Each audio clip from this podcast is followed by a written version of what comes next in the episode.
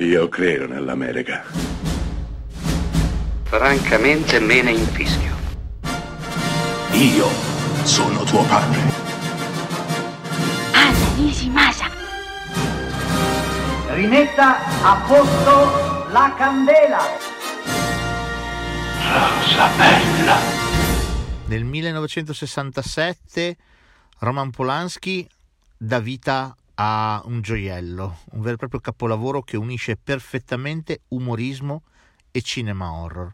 Sto parlando di Per favore non mordermi sul collo, con lui stesso come protagonista e l'adorabile Sharon Tate, che sarebbe diventata da lì a pochissimo sua moglie, la sua bellissima moglie che finirà coinvolta nel massacro di Cielo Drive ad opera della Manson Family. Come suggerisce il titolo, Per favore non mordermi sul collo è un film sui vampiri, ma affronta questo tema con un rispetto e un rigore ammirevoli.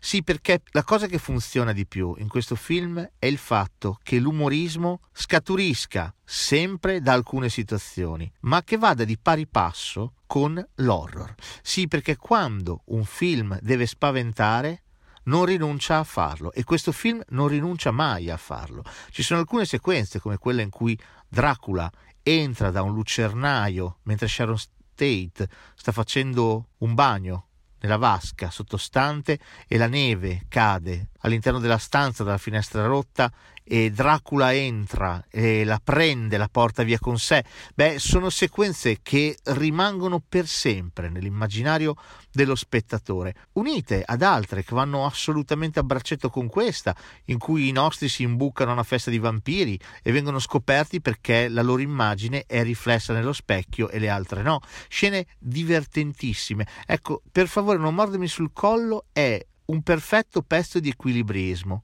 che Roman Polanski compie tenendo un piede dalla parte della leggerezza, l'altro invece dalla parte dell'orrore. La trama è la più semplice del mondo. Polanski, insieme al professor Bronzius, suo mentore, si reca in Transilvania, dove i nostri sono sicuri che troveranno Dracula e la sua stirpe di vampiri. Ovviamente sono determinati ad eliminare i succhiasangue ci riusciranno, però probabilmente questa cosa avrà un prezzo. Non vi dico altro. Concludendo, tenuto conto di tutto, della meraviglia del film, dell'umorismo, dell'orrore, per favore non mordermi sul collo, è il film di Sharon Tate.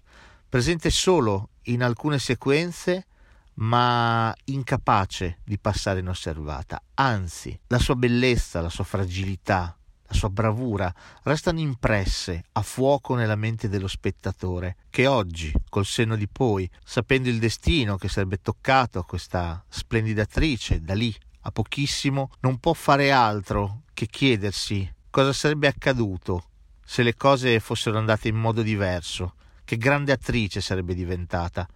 E chissà quanto forse avesse ragione Quentin Tarantino nel cambiare le carte in tavola e modificando la storia con la S maiuscola nel suo bellissimo e sottovalutato C'era una volta Hollywood.